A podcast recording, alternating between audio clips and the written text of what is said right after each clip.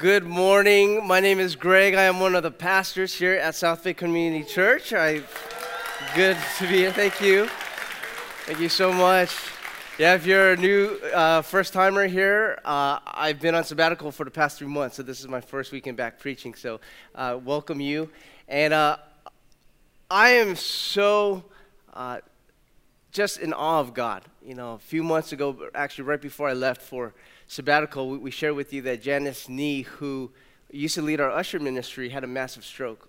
Longtime servant and sister here at the church had a massive stroke. So, as a church, we've been praying for her together. And uh, just blessed by God that she is actually right here with us in the front row, worshiping with us.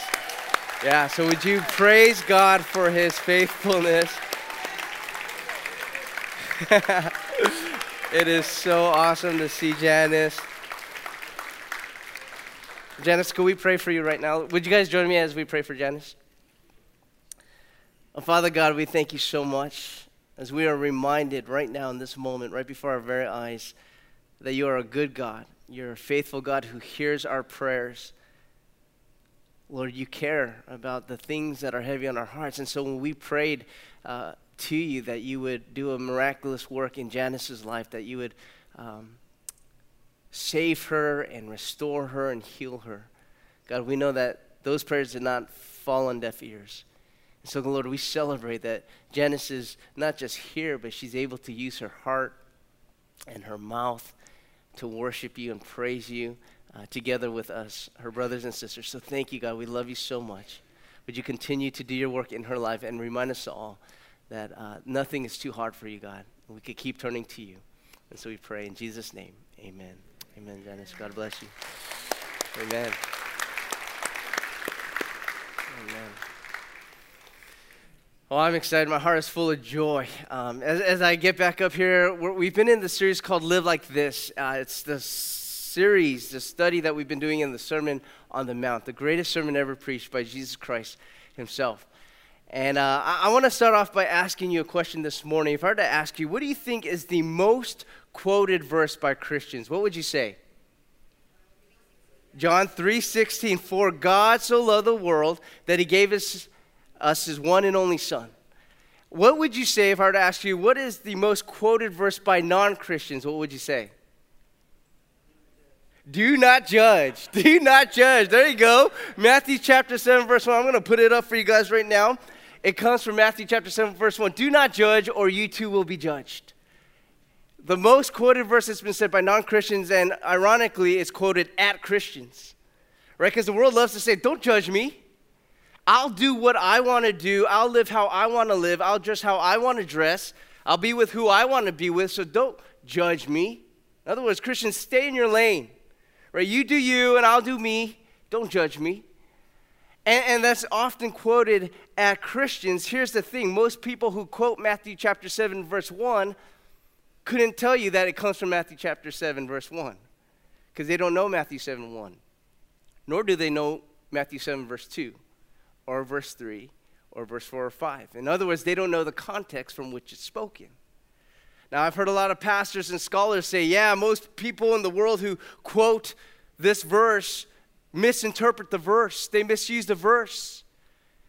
But do you, do you know what I think is more sad than the fact that non Christians misuse this verse is the fact that non Christians feel like they need to use this verse.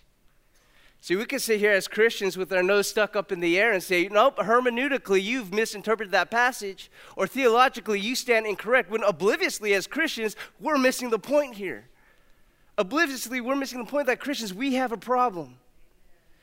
That we are people who, at the very foundation of our faith, at the core of it, is this belief that we have been shown amazing grace. And yet, the world sees us as people who amazingly lack grace. And that's not right. That is not right. If you are here this morning and you are a non Christian, I want to say thank you for being here. And I am really encouraged that you are here. And I pray that you would be encouraged by what you hear.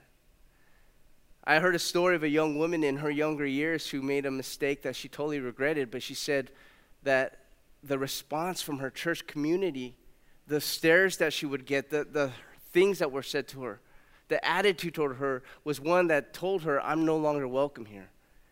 And so she left the church and she never stepped back into the church for over 10 years. I want to say, church, that is not okay. That is not okay. And so when Jesus says, do not judge here in Matthew chapter 7, verse 1, what does he mean? How could we, people who have experienced such great love, be administrators of such great judgment? I want to take you into this passage and see what our master teaches us about judging. Okay, so would you guys join me as we pray, ask the Good Shepherd to lead us into his truth? Would you guys pray with me? And so, God, we want to confess right now in this moment that you are the Good Shepherd and we're your sheep. So we follow you. So, God, would you go before us? Don't let us get ahead of you. Lord, we're not interested in a man's opinion. So, Lord, I pray that I would get out of the way and help us to seek your truth. And so we ask your spirit to speak to us, Lord. And God, I pray that this morning you would help us to listen, not with our elbows, as if this is the perfect message for the person next to me, and not with our fingers, as if that person over there really needs to hear this message. But Lord, help us to hear with our hearts and our ears, Lord as if maybe you have something that you need to reveal to me about my own heart.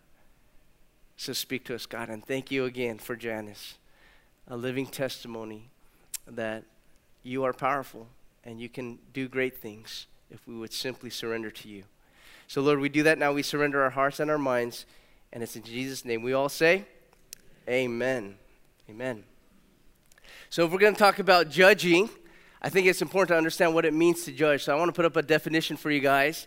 What does it mean to judge? Well, to judge is to make a decision or, or discernment based on a particular set of standards.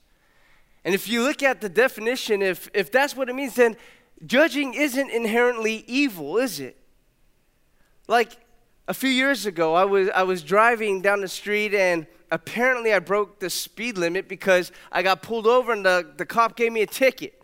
I mean, it was like the one time in my life I ever sinned, ever, right? And, and he, he caught me, and so I, I, I wanted to fight this ticket. And so uh, I, I, I, I set up the date to go to court, not in hopes to prove to the judge I was innocent because I knew I was guilty, but in hopes that the officer wouldn't show up and so I'd be released, right? And so I was praying before that day, God, please don't let him show up. Please don't let him show up. Give him diarrhea or something. Like, don't let him show up. And I, I, I get to court, and guess what happens?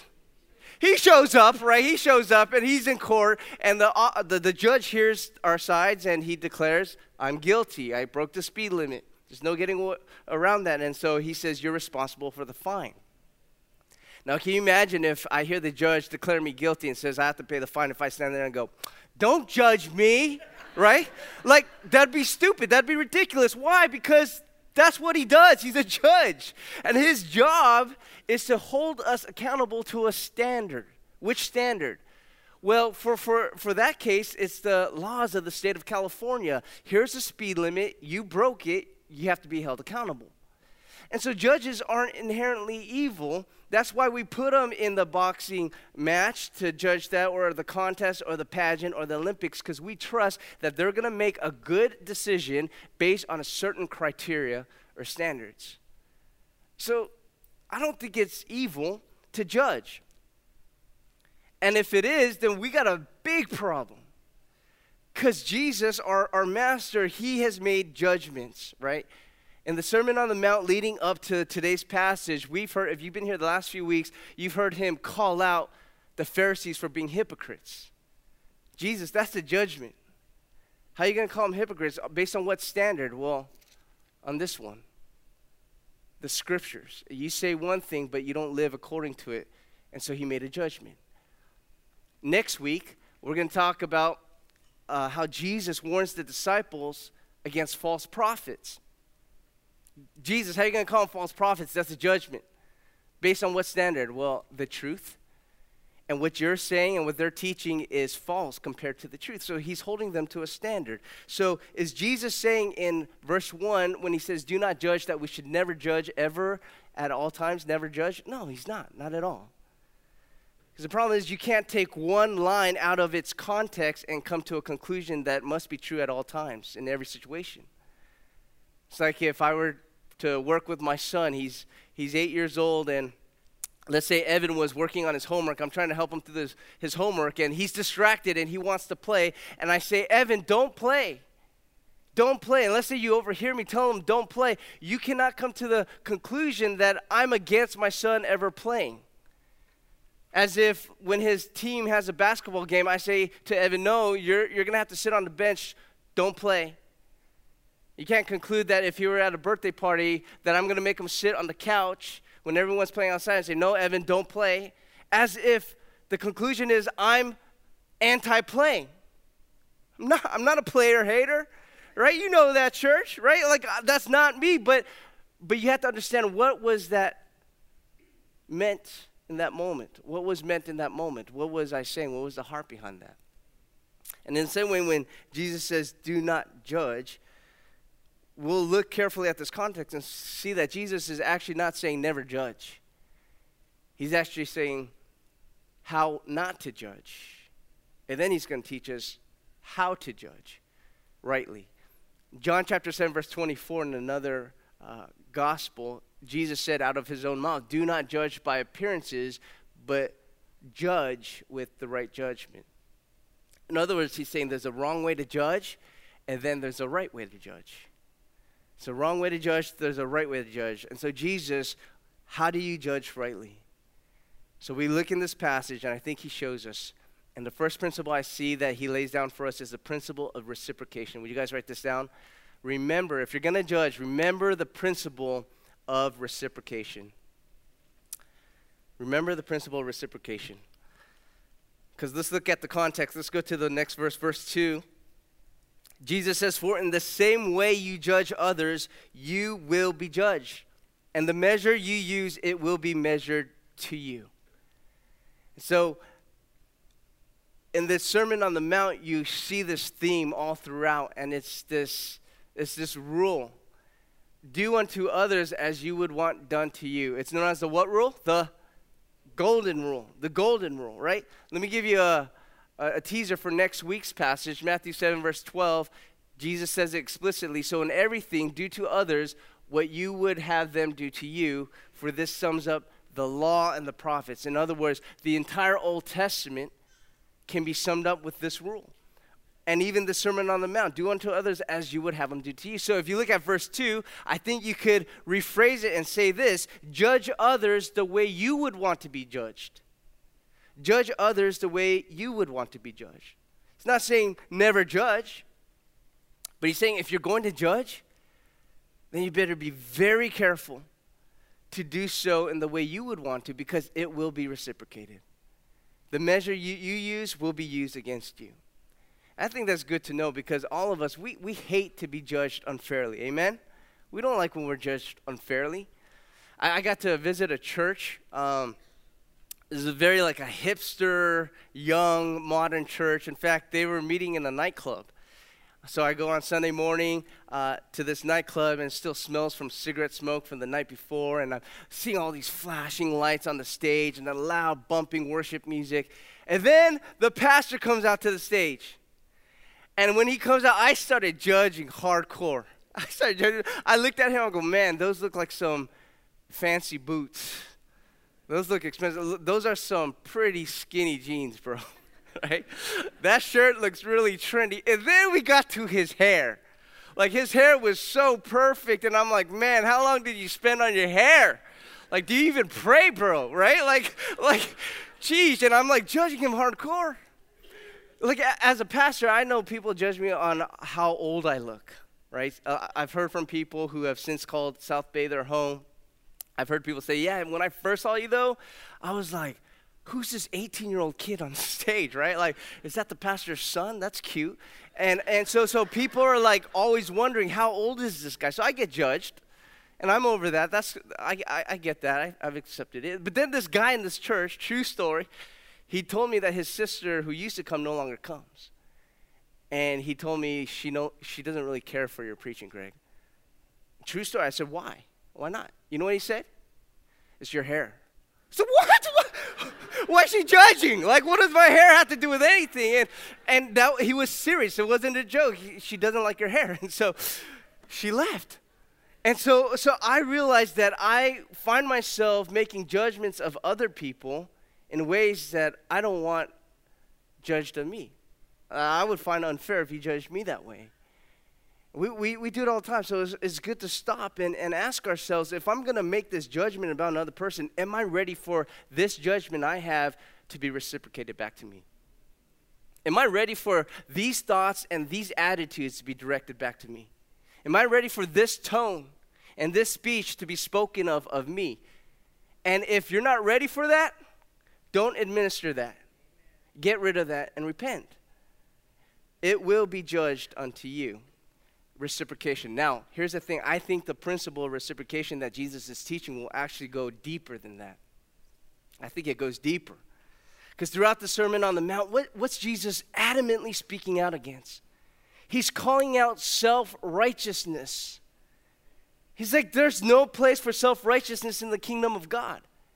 And if we said to judge is to hold someone according to a set of standards, which isn't inherently evil, we have to understand that that self-righteousness means we're holding people according to the wrong set of standards, i.e., my own standards. If you're going to judge someone righteously, which the Bible commands, that means I'm holding you to righteous standards. I'm holding you up to the Word of God. But to judge self righteously means I'm going to hold you up to my standards. And when you don't meet my standards, then in my heart I condemn you. And Jesus calls that out. On my sabbatical, uh, my family and I, we got to go to different places and we got to actually spend time with people of different cultures, different people groups. And there's this one place we went, and I love the people and everything about them. Everything was great, but there's this one thing that just irked me like I noticed that every time I was standing in line somewhere, people would just cut right in front of me. Like always, like I'd go to another place, I'm waiting for the doors to open, doors open, people just cut in front. And I remember saying to Monica, Monica, these people are so inconsiderate, they, they don't see me standing here. We go to another place, and, and in this place, they're very warm, very friendly, very hospitable, but I noticed that every time I said thank you, they never responded back to me. I'd say thank you, but I never got a you're welcome. I'd say thank you, never got a it's my pleasure. I say thank you, it's just silent. And I go, Monica, like these people are so unresponsive. This other place, this is the third place we went to, different people group, and these people like love the culture, love the food, everything, love the country, but they stare at you. That's weird. Like in America, if I'm staring at you and then you look at me, what do I do? Like play it off, right? No, I'm not looking at you, right? In this country, they're staring at me, right? And I look at them lock eyes. You know what they do? Stare right back. It's awkward. I'm locked eyes with the stranger, and this is weird. And I'm like, why, why do they do this? And I found myself judging these other people, but based on what standards? My Western American standards. And I'm getting upset at these non Americans for not being American on their territory. Why aren't you like me? And I, so, so I find myself condemning. Who's to say that that's not normal in their culture or accepted in their culture? But I'm trying to hold you to, to my standards, how I would live and how I would do things. And so I condemn you in my heart. And Jesus is speaking out against that kind of self righteousness. Do you see the hypocrisy in that, church? Like, we're so quick to condemn and we're so quick to accuse, but at the same time, we long to be shown grace. Right? Isn't that, isn't that weird? We love to accuse, we long to be excused. If you don't think that's true of you, let me prove that that's true of you, right? How many of you guys have ever been driving down the street and this car zips right by you? Like flies right by you, and, and there's this righteous anger in you, right? Slow down, you're gonna kill somebody. And how many of you guys hope to finally catch up to them at some point? only to find that they crashed. Anybody? No? Don't judge me. Don't judge me. Thank you, honest brother. Yeah, don't judge me. Okay, let's say, okay, fine. I don't hope they crash inside, uh, maybe inside it, maybe not that they crashed, but you catch up to find that they got pulled over. Yeah? Okay, that's better. Oh, you guys are so holy. You guys are holy. Okay, so you hope they get pulled over, and when you find that there's this ah this relief in you, what are you thinking in your heart as you drive by? That's right, buddy. Yeah, slow down. You're gonna kill somebody. That's what you get. Drive safer next time. How many of you guys have ever driven on the road and you've seen that um, speed limit sign and it tells you how fast you're going, kind of like this? Right? Have you guys seen that? Yeah. It's cool. What happens when you actually go too fast? What does it say? It blinks, right? Slow down. So anybody see it? Raise your hands. Yeah. Sinners. Sinners. That means you were speeding. If you've ever seen that, you were speeding, and so you've broken the law. And let's say that happens, and in, in, in your rearview mirror, you see lights going off, and you hear the. What's going on in your heart? Oh God, please, please don't let me get to you. Please, please let me go. Please, uh, officer, I won't do it again. And what are we doing? Begging for grace, begging for mercy. Please, I won't do it again. It's so weird how we're so quick to accuse. Yeah, drive safer next time.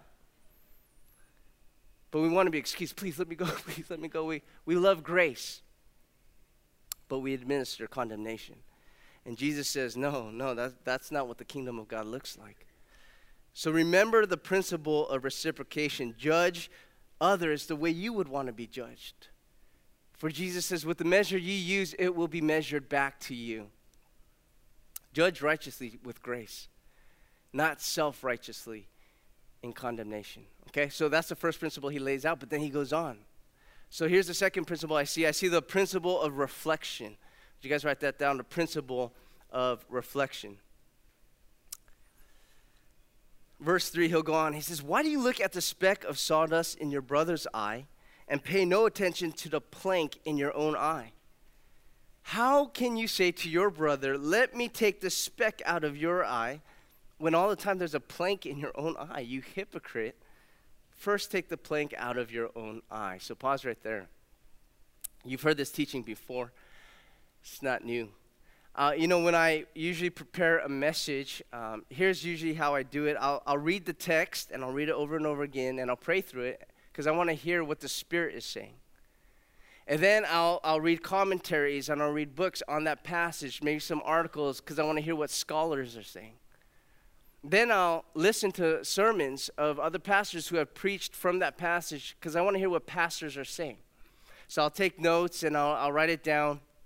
After I do all my study, I connect, collect my notes, then I'll start writing my own message for the church. So this past week, I'm listening to uh, these messages that pastors have preached on Matthew chapter 7 on not judging, right? And I heard this one uh, message from a famous pastor, and it was good. Like, it was so good. And I was eating that up, and I was writing notes. I'm like, this is good, this is good, right? learning a lot. And then the very next message I heard, I, I randomly found it. I was looking on, on iTunes. I, I put in my podcast, uh, Do Not Judge Sermon, and one comes up from a church I've never heard of, from a pastor I've never heard of. And when I listened to it, it deeply troubled me. Right? Not because it was a bad message, it was a good message, but it was the same message that famous pastor preached. And I'm like, dude, he totally copied this guy's stuff. And I, I, I'm telling you, it was like all the points were the same verbatim. And I'm like, this guy, he didn't even cite that pastor. I looked at the dates. I'm like, yeah, he preached it first. And I'm like, he didn't cite him or quote him or anything. And I'm like, this is wrong. I'm thinking, why can't you just be yourself? Why can't you be original? Why can't you let the Spirit speak to you to speak to your church, right? I told Monica, I'm like, man, can you believe he did this? And it bothered me so much that that night I fell asleep. I woke up again at 2:50 a.m. and I just lay there and I could not shake it off. I'm like, I hope this guy gets found out. Like the church needs to call him out on this, right? So it's bothering me. And, and I know he, he was preaching the same message because I would listen to the famous pastor and then I would listen to him. I would listen to the famous pastor and listen to him. And I was comparing, I'm like, yeah, it's the same thing. But you know what I heard on repeat as I went back and forth? Here's what I heard. In one message, he said, Take the plank out of your own eye before you take the speck out of your brother's eye. Then I heard, Take the plank out of your own eye before you take the speck out of your brother's eye.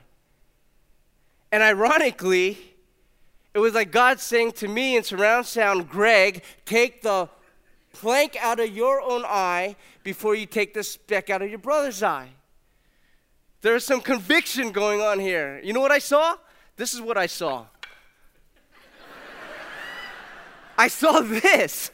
Why? Because as I was accusing this pastor of copying this guy, I d- then looked down at my notes.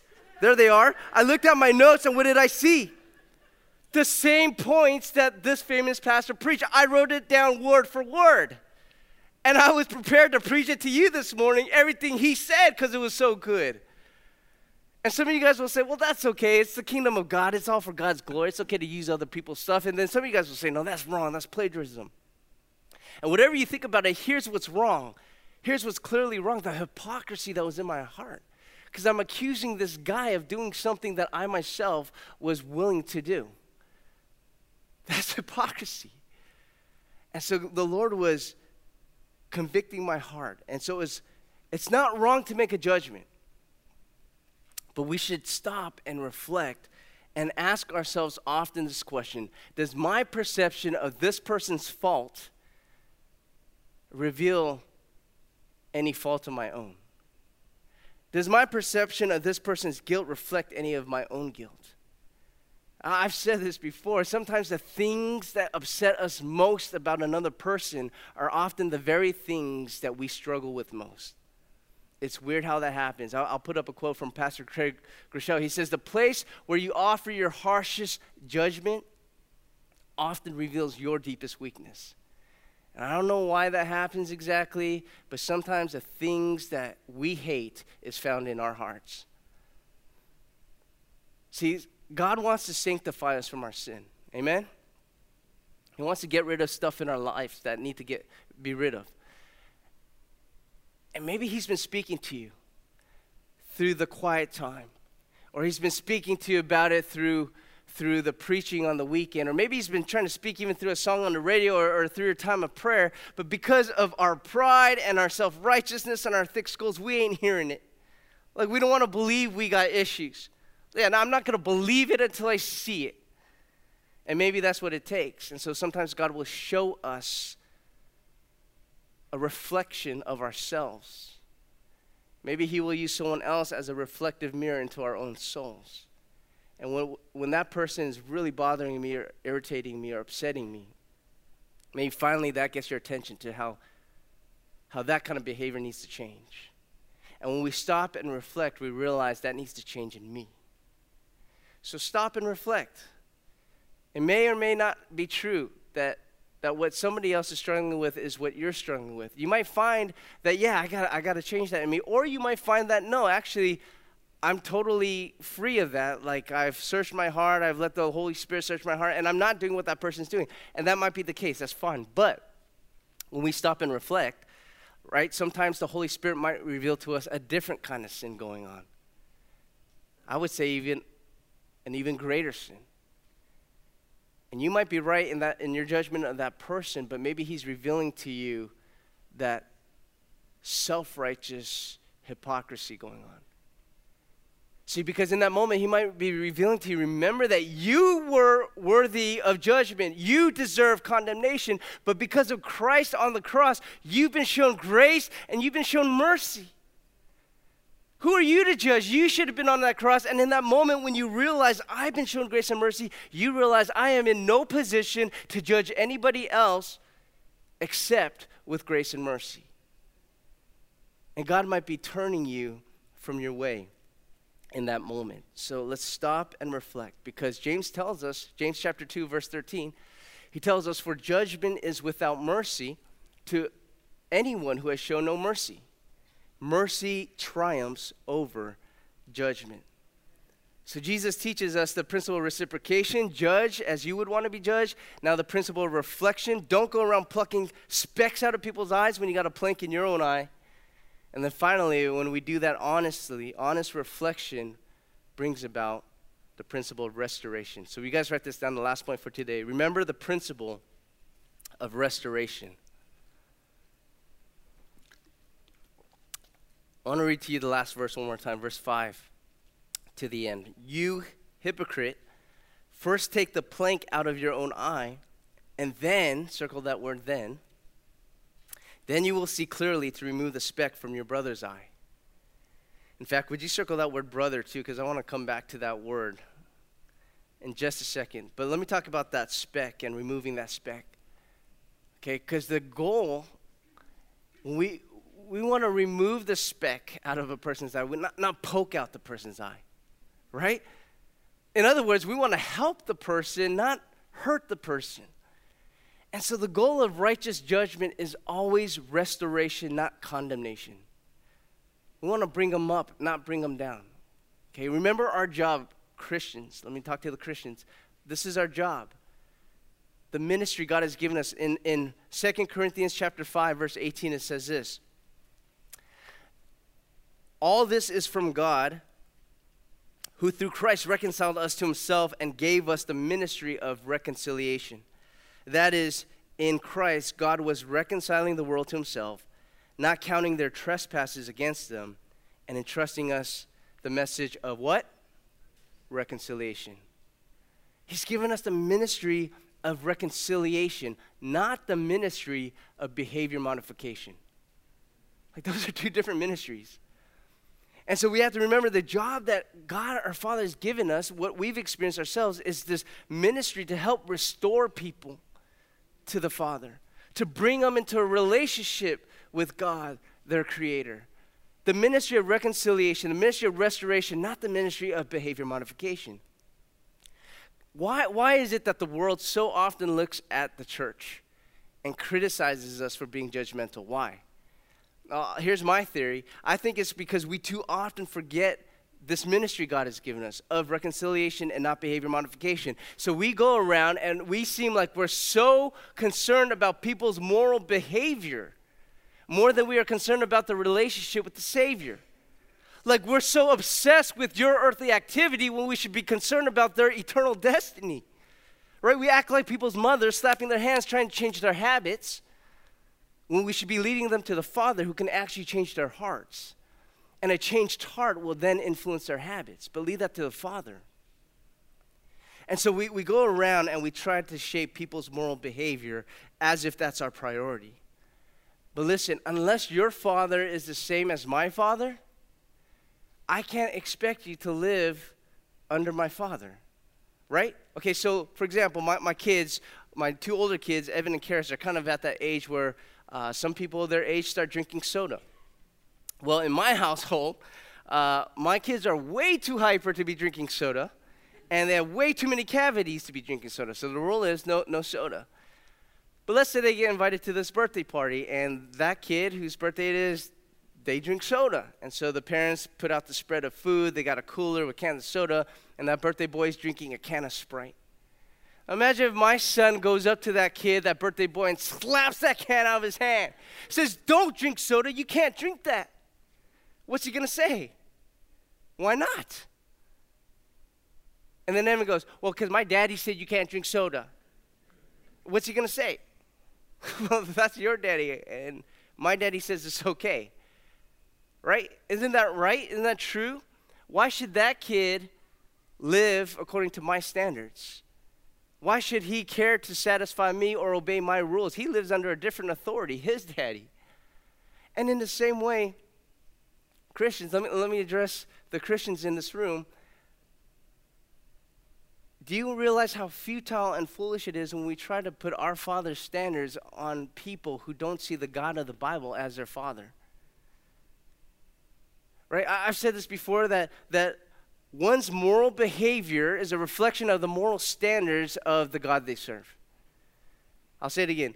Our moral behavior is a reflection of the moral standards of our moral authority.